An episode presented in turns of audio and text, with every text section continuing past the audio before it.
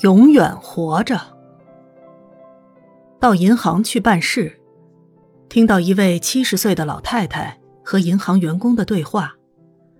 银行员工说：“老太太，你一次领这么多钱呀？外面歹徒很多，可要小心一点。”老太太说：“我要领去买股票。买股票，老太太，你都买什么股票？”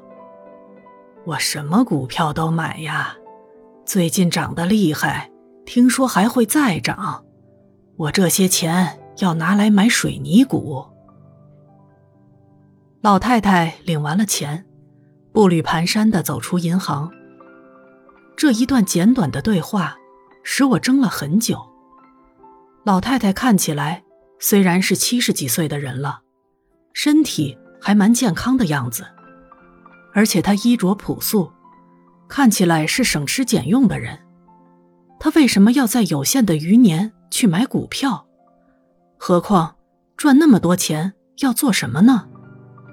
他所累积的财富，自己还有机会享用吗？走在回家的路上，我想到，在这个社会，放眼望去，大家都拼命的在累积人间的财富。即使是已经家财亿万的富人，或年华垂暮的老人，都不例外。其实，财富对他们来说，已变成没有意义的东西。一个生活已经温饱的老人，他可能有七八幢房子，有价值数亿的财富，可是他已经将不久于人世。这仅存的时光，难道还要继续追逐财富？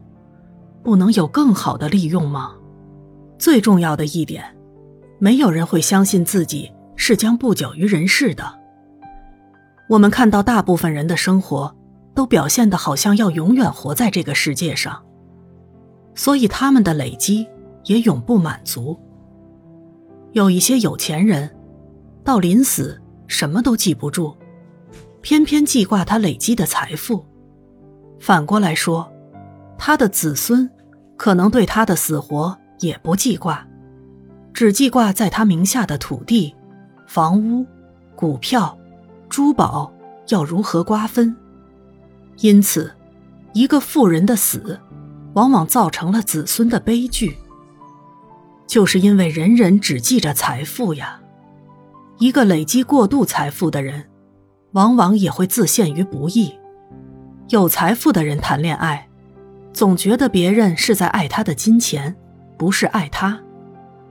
有财富的人交朋友，总觉得别人是贪图财富的酒肉朋友。有财富的人很难真心对待别人，因为他惯于用钱来处理问题。